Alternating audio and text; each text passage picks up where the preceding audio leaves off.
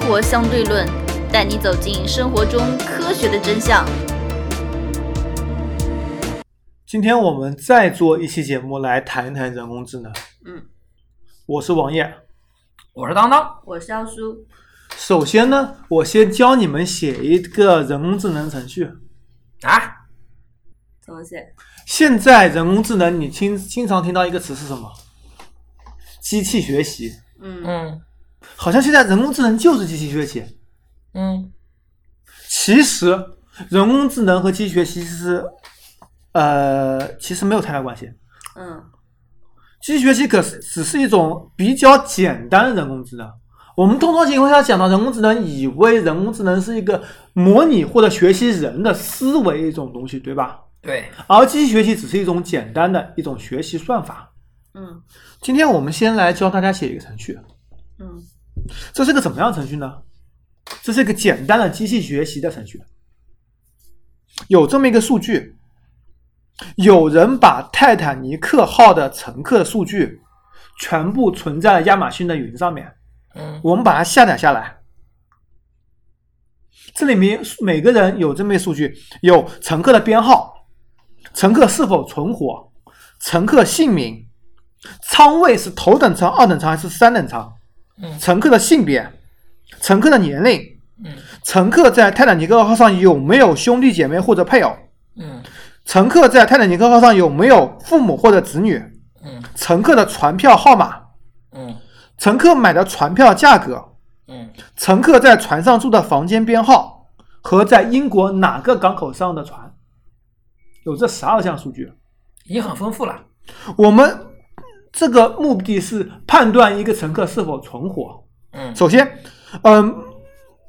乘客的编号和乘客姓名肯定不影响他是否存活，对吧？对，我们就不考虑。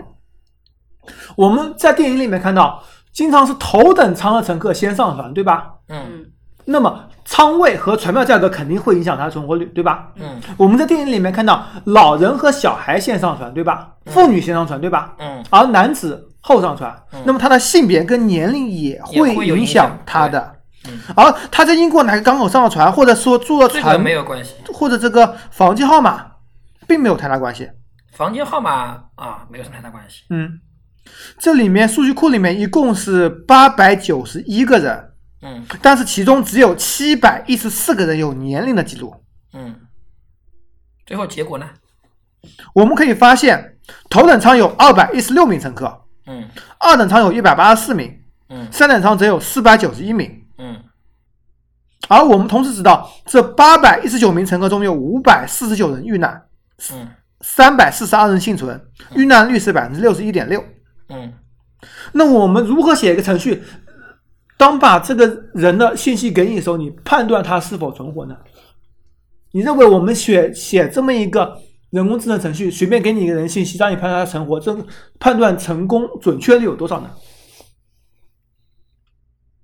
这个很难，我觉得你这数据不够完全啊。对，数据都不完整。我们要知道，呃，我们在算法里面就是说有两百多个人是没有年龄的，嗯我们把这两百多个人只能按照年龄平均值给他一个年龄，进入的数据库匹配。也就是说，这两百多个人是年龄是不准确的。那么我写完这么一个算法以后，你认为成功率大概是多少？准确率？准确率这个还真不好估计。百分之八十，啊你猜是多少我猜应该不到百分之五十吧。 ？OK，我们就根据这个类让它进行一个机器学习的算法，算法都是开源的，你在网上随便下载，用决策树模型就可以进行嗯现在因为写程序非常非常简单，嗯算法都是开源，你只要把它数据给套进去，让机器自动学习，嗯最后的统计结果是，这个数学模型准确率高达百分之九十七点几，很高啊。不可思议。就是为它很不充分的数据就可以机器学习到了百分之九哎，十那七。他怎么去判断它准不准确啊？就是说，呃，我把数据给它，让它自己算一个模型，跟实际情况进行对比，匹配度九十七点几。嗯最后统计结果里面发现了重要性指标，船票花费占比百分之三十三点七，嗯性别占百分之三十一点三，年龄占百分之二十三，仓位占百分之十二点三，只是随便找了一个很粗略的数据，嗯找了一个开源的模型，机器喂数据喂进去，机器学习成功率百分之九十七，这是非常恐怖的。非常恐怖。我们如果把那两百多个人假设年龄数据再明确给他，可能会到百分之九十八，甚至更高。嗯，通过这个是要说明什么呢？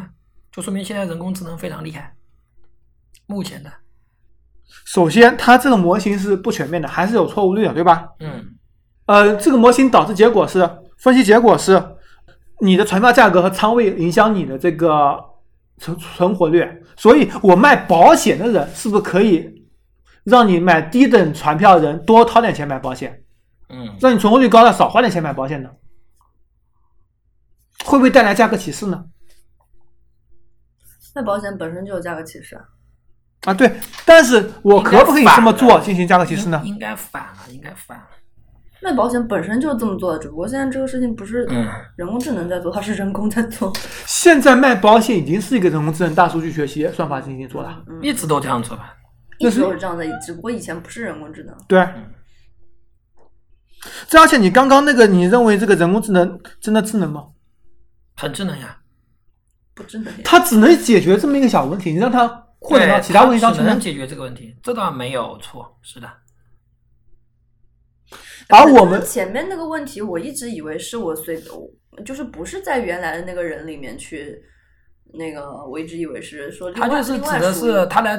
看一下他这个模型准确就度，必须要它有个空匹配给它的数据，让它自己形成一个所模以型说，结然后果已经一样，然我后已经知再道把了那个正确数据给跟它结果实际结果来进进行对照行喂给它，让它产生一个数据，认为这个人是存活还是没有存活，不是跟正确结果进行对照。嗯，就是就是就是后来去测试的时候用的还是本来就是原来对呀、里面当的那当然当了，时他在原来尼的模克号的型呀，那那确实是应该接近接近正确的呀。如果如果是那么也它就成一个数学模型，它自动生成一个数学模型我知道，然后把这个数据给套进去，嗯然后对啊根据数数学数学模型的匹配率啊。那应那那百分之九十七点几不奇怪啊。那个我们觉得，比如说我们今天在探讨这个人工智能啊，我觉得你说它科技发展程度，真正现在发展到什么什么程度？其实从阿尔法狗可以看出一点啊，但其实我们还是不完全的。其实我更想讲的是什么呢？就是如果我们真的已经完全实现人工智能，或者说很大程度上实现人工智能，会对我们这个社会，甚至是我们社会的这个伦理、价值观、整个经济会造成什么样的影响？我觉得这个可以来畅想一下。就对，好这比等是我讲们一后面个说，我们先把科前幻面小东说。西说完，再会最后再来讨论这话题。嗯其实你刚说阿尔法狗，我们以阿尔法狗为例，阿尔法狗很牛逼，对吧？嗯第一版战胜李世石，嗯第二版瞬间秒了第一版，嗯嗯，然后在网上网络对战六十战六十胜，嗯有一场平的是因为掉线。嗯嗯 第三版战胜了柯洁，嗯嗯第四版他自己自己学习，没有为他任何起伏，自己学习，嗯嗯嗯嗯只用了三天就战胜了第三版，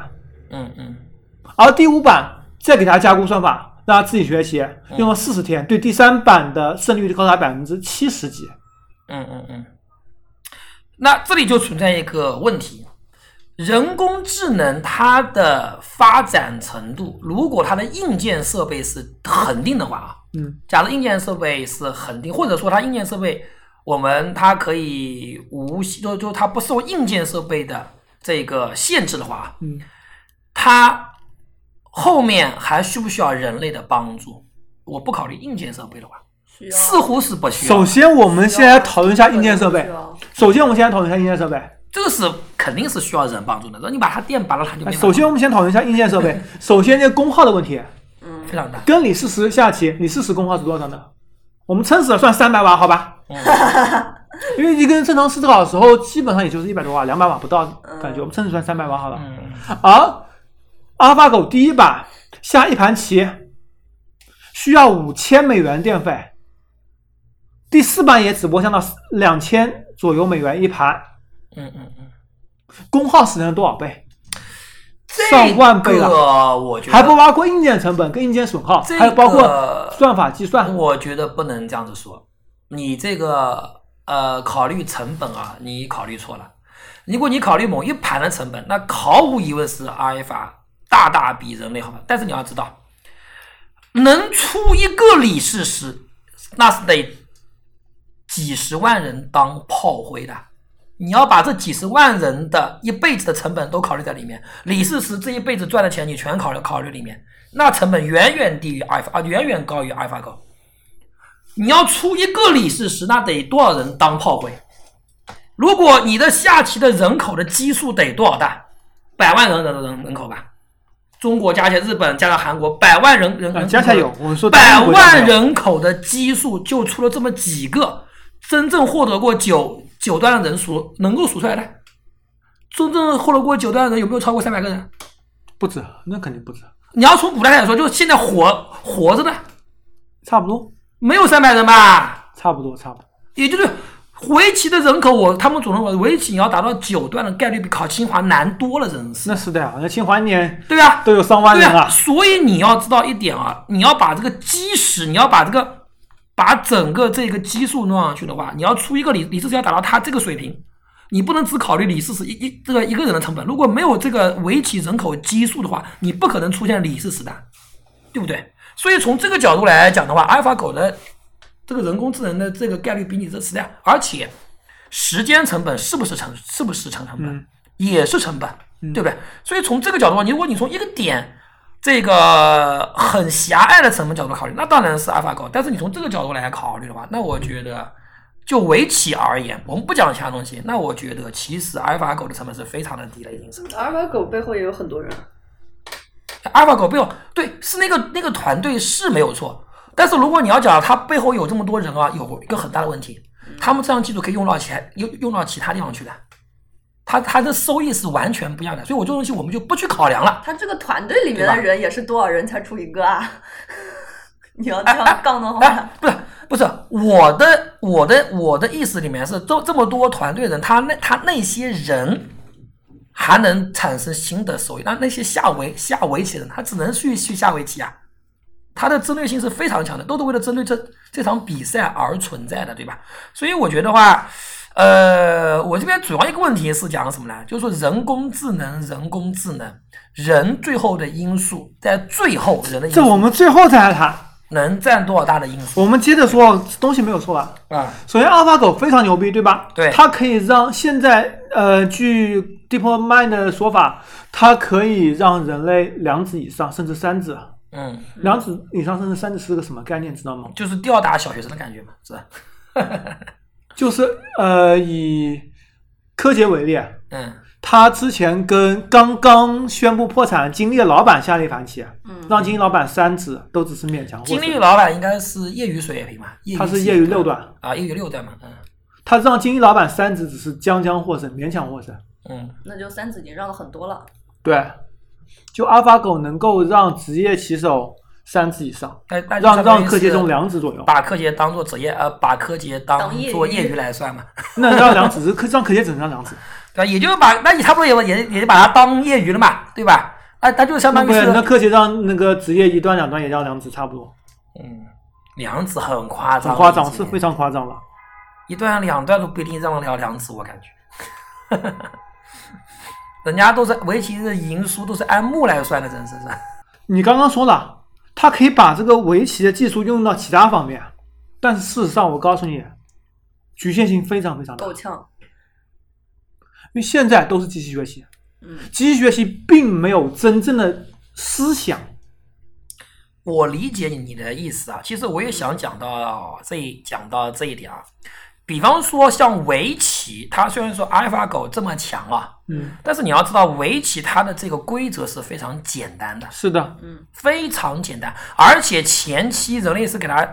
人的功能刚开始第一版的时候，人其实这个人的这个应应该说人类教它下棋，而且他刚开始开发了五年六年，对，当然它当然后面肯定肯定肯定肯定是迭代越来越快啊，对吧？嗯。呃，人类教他教他下棋，其实也相对简单，因为就你只要把刚棋开谱始拎就出去我们嘛举刚刚泰坦尼克的例子，我人类给他喂围棋的棋谱，就像我们给他喂泰坦尼克那个名单数据一样。对是一样的，只不过它可以通过这个棋谱，它一套算法之后，它可以自己再进行迭嗯代，对吧？这个问题是，但是你会知道啊，它只是针对围棋这一个项目，对吧？到了他这种思维，你要知道，他这套程序你不能拿来判断交通信号灯，但是这套思维可以移植过来，思维可以，你你就发现没有，思维还是简单的决策树，或者叫啊对蒙特卡洛数算对法。这个已经非常有了，我就给你举一个例子啊，而且这种算法基本上是开源的，啊，我对谁都可以去用我知道我给免费你下载举一个例子好了，我给你举一个例子好了。我上次就看到那个《纽约时报》有一篇报道，好像上面跟你提到过，它这个整版报道就是说。未未来的这个人工智能跟大数据的领域，到底是美国跟中国它进行比较，谁比较领先？未来谁可能在这一在这一块处于领导性地位？他们他就分析美国和中国各有优势，应该他认为是美国跟中国现在是齐头并进的，在人工智啊嗯其能实跟大中数国据落，后并不多，呃，他认为是大数据甚至中国更多。呃是为什么他说非常简单，美国确实它的研发能的能力好，嗯，这个毫无疑问。但是他发现没，大人工智能是非常依托于大数据和对基础基础设施建的建设。美国的大数据因为考虑到考虑到所谓的个人信息问题，对，它受限非常严非常严重， 非常是你严重。把我后面东西给讲掉了，我们 先接接着，否则我后面不知道该怎么讲了。嗯，好吧，那这段先剪到这吧，这段就不讲了，就放在这里。好吧， 那等下再说我吧们。接着说，接着从那个简单的围棋嗯，到更复杂的无人驾驶。如何收听我们的节目呢？您可以在喜马拉雅、荔枝 FM 或者苹果的播客应用上搜索“生活相对论”，关注爱因斯坦头像的就可以了。无人驾驶，因为大家之前谁都知道，嗯无人驾驶是谷歌是遥遥领先的，做了很多很多年，嗯而且谷歌园内的无人驾驶汽车一直最近五六年一直都是有几百辆在开，而且是不间断二十四小时开的，嗯而且事故率也是非常非常低的。但是谷歌这几年为什么无人驾驶感觉停下来了？为什么？因为他们认为永远都不可能实现无人驾驶。因为出因为无人驾驶，它要保证的是百分百的安全。首先，我们先来说一下无人驾驶之前国际上统一的这个标准有六个等级，L 零到 L 五。嗯，零当然是零了，就是纯人工驾驶了。嗯 L 一是辅助驾驶，包括增加了预警提示类的 ADAS 功能，嗯其中包括了车道偏离预警、嗯前撞预警，就前面有车会撞上会提醒、盲点检测等等。嗯 L 二是部分自动驾驶，具备了干预辅助类的 ADAS 功能，包括自动感应巡航、嗯应急刹车、嗯车道保持，就一直在车道里面开。嗯现在实现就是 L 二的标准，嗯包括特斯拉、包括谷歌都只是 L 二的标准。嗯嗯 L 三是有条件自动驾驶，具备了综合干预辅助类的功能，包括自动加速、自动刹车、自动转向。嗯其实从 L 二到 L 三就已经有本质区别了。L 二以下是由人来观察这个驾驶环境，需要驾驶座上有驾驶员，遇到紧急情况下需要人工干涉。嗯 L 三则是由机器来观察驾驶环境，人力驾驶员不需要坐在驾驶座上上手握方向盘，只需要在车内或者车外留有监控计算机即可。嗯应急情况下才通过计算机进行这个识别和判断，进行刹车啊或者什么特殊操作。嗯 L 四则是高度自动驾驶，没有任何人力驾驶员了，可以无方向盘、无油门、无刹车踏板，但是只是限定区域，比如说景区、园区或者限定环境下，比如说雪天开不了，因为它发射出去激光照射到雪上以后会是以为是障碍物，嗯直接刹车。雾天开不了，夜晚开开不了，嗯因为它没有这个很强的补光功能，没有就是对环境一个综合的驾驶。L 五则是完全自动驾驶，也就是无人驾驶的最高阶段、最终阶段，完全就是自动驾驶了。嗯因为谷歌认为这是做不了。现在给你我上次曾经举过一个例子，就上次说那个人工智能的时候举个例子，啊你给一个婴儿看那个猫的照片，看几张照片，婴儿从任何角度看到一个猫就会知道这是个猫，对，是的，但是你给机器看，嗯这是一个猫，你告诉他这是一只猫，非常复杂。你要喂它几万张甚至几十万张照片，它才能够知道这可能是个猫可，而能是且有几百万张判断还是有准确率只有百分之九十九，还不能到九九点九九九九九甚有至百可分之能一百。是百要百万张，而现在有这么一个数据，路上比如说我、哦前面前方障碍有个锥子放在路上，对吧？嗯，那个锥子如果被压扁了或者倒下了嗯，目前还没有计算机能够判断，没有一台计算机能够判断，锥子什么锥子？就是圆形的那个锥子啊，哦，路障路软障软的那个路障，啊软路障，就告诉你前面不能开，让你变道。嗯，啊，就如果那个路障是扁的，你如果那个路障被压扁了、压弯曲了，人能够看到，人能够看到马，上都判知断道出来了。。对，但是现在没有一台无人驾驶计算机能够判断出这个路障，这个等一下我要讲嘛。这是最基本的问题。这个其实就是大数据问题，而且人有脑补功能，而且第三点，现在的这个无人驾驶极度的依赖 GPS 导航功能。嗯，对，如果路况一旦发生一点点改变，GPS 或者这种地图没有更新的话，哪或者啊有说中间断，线的话，对哎啊，怎么办？他就死了。所以从你这角度来讲呢对，然后我觉得道路上交通会非常复杂。就像我们以中国为例，嗯，电瓶车突然窜出来，嗯你是无法预见的。对，而且现在城市礼让行人，嗯，礼让行人可能还简单一点，我觉得电影的突然窜出来倒是可以预可以预见，但是这个是我觉得技术上是可以解决啊。中国还好就一是点啊，就是你成本美国高。美国公路上怎么突对吧然熊没突有没有没然有窜出来，我了？给你什么三文没有鱼突然没有窜出来了，我给你举个例 子三，文鱼比方说，是的，我想吃啊，我给你什举么个例时子啊候我吃三文鱼？什么就是三我文鱼，给你举例子啊，你这刚才讲的突然窜出来，这个我觉得还比较容易解决。啊我觉得主要是识别难解决。为什么我说容易解决？你要知道，美国如果从当然我们就这个成本角度，我我如果我们不考虑成本，啊现代技术完全可以做到。比方说美国的 F 二十二战斗机，它可以同时跟跟踪三百多个目标，可以，然后同时袭击三选择袭击三十多三十多个目标，全部人工智能控制，它可以同时识别三百多个目标。那是什么意思？如果你这辆车，你如果不计成本啊，我假设不计成本，你有 F 二二这专制，我周围一公里的范围内，或者周围三百米范这个范围内前这个方向内，我全部自动识别哪哪些人他的运动轨迹是什么，全部可 以。所以刚刚说的 L 四级别啊，完在全一可以个道路园区里面，而且非下雨天、非雾天、非下雪天和这个夜晚，然后我没四级我别啊没有说在园区里面，它的这个如果你这个雷达系统啊足够强，这是做就是这个美国飞进不机都了可以做进不到。了民用的呀。对，我就说如果不计成本的话，啊，不计成本也就到 L 四成本，你达不到 L 五水准的所。以我觉得确实你讲的是的，如如果是而且接着我们说，首先这个安全有问题，比如说伦理问题，伦理问题，比如说道德伦理问题吧，比如说呃，在这个情况出了事故下了，在这个情况下算谁的？啊，就说先说这个吧，无所谓。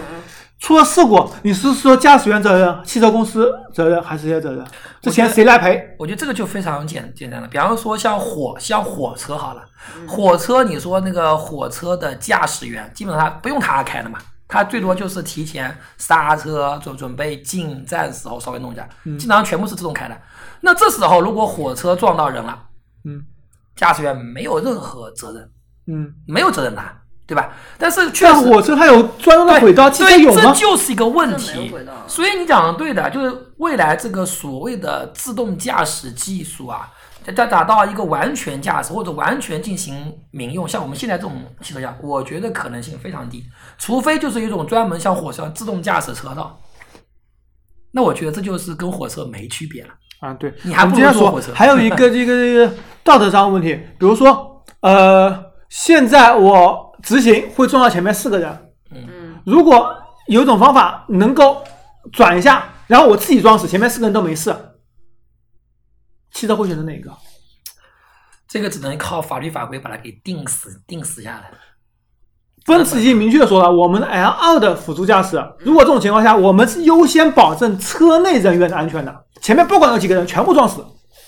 这个怎么讲呢？这个如果有企业敢说我们让车内人死的话，他车根本就卖不出去。对呀、是的，这个国家法律就会控制你，对吧？所以我觉得吧，但是如果你不保那车内人，也没人买。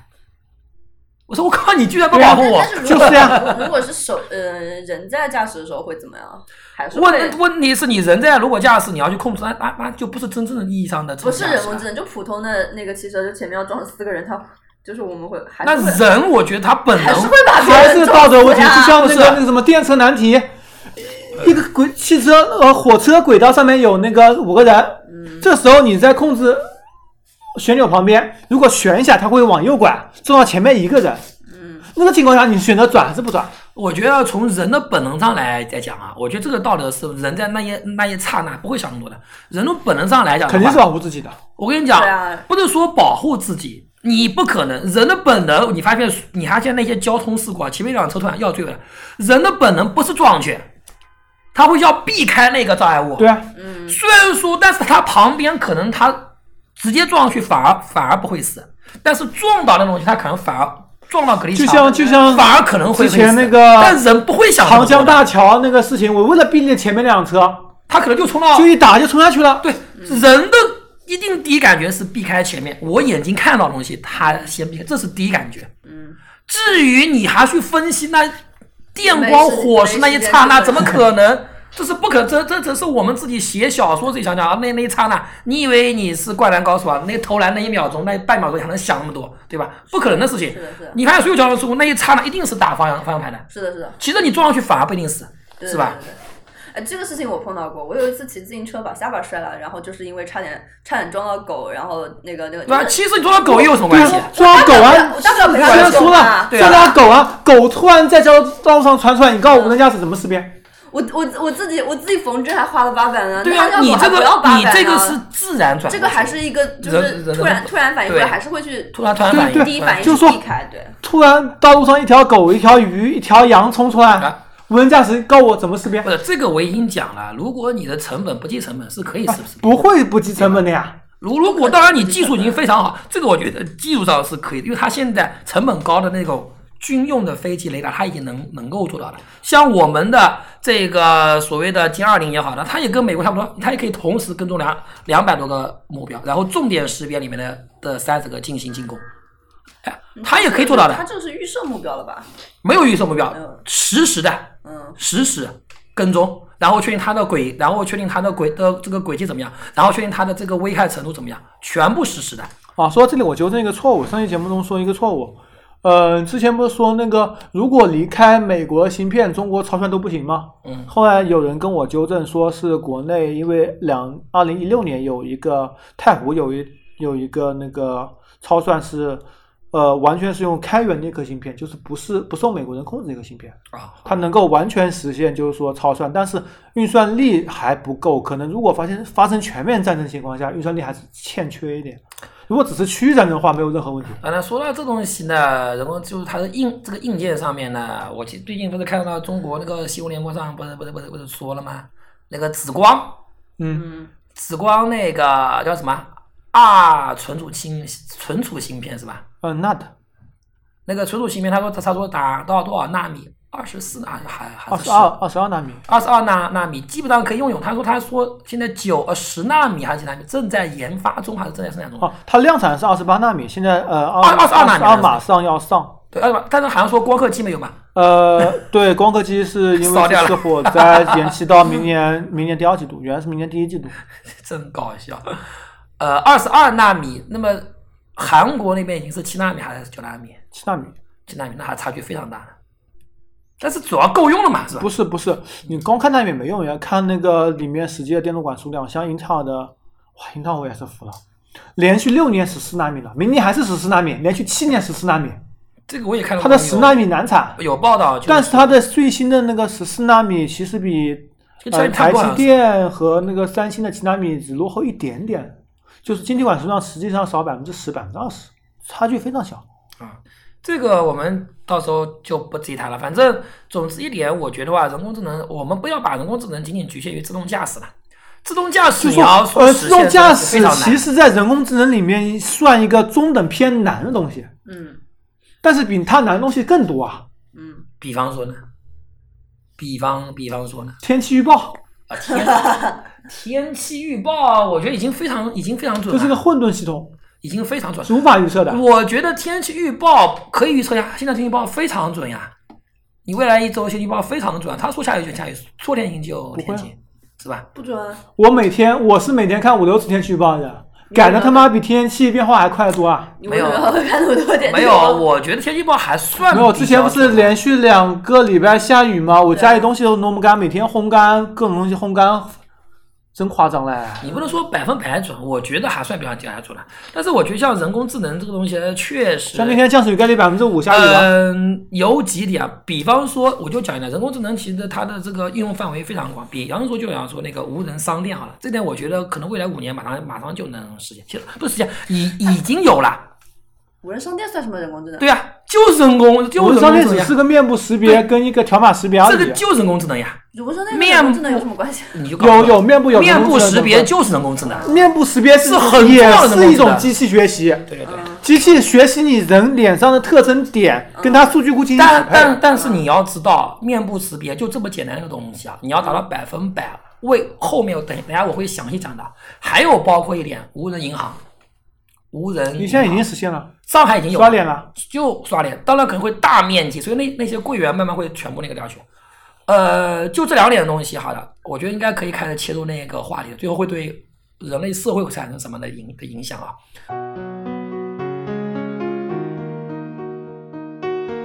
如何关注我们呢？您可以加入 QQ 群四三九九五幺七幺零，关注公众号“生活 E 相对论 ”TLR，关注网站 eduxdl 点 com。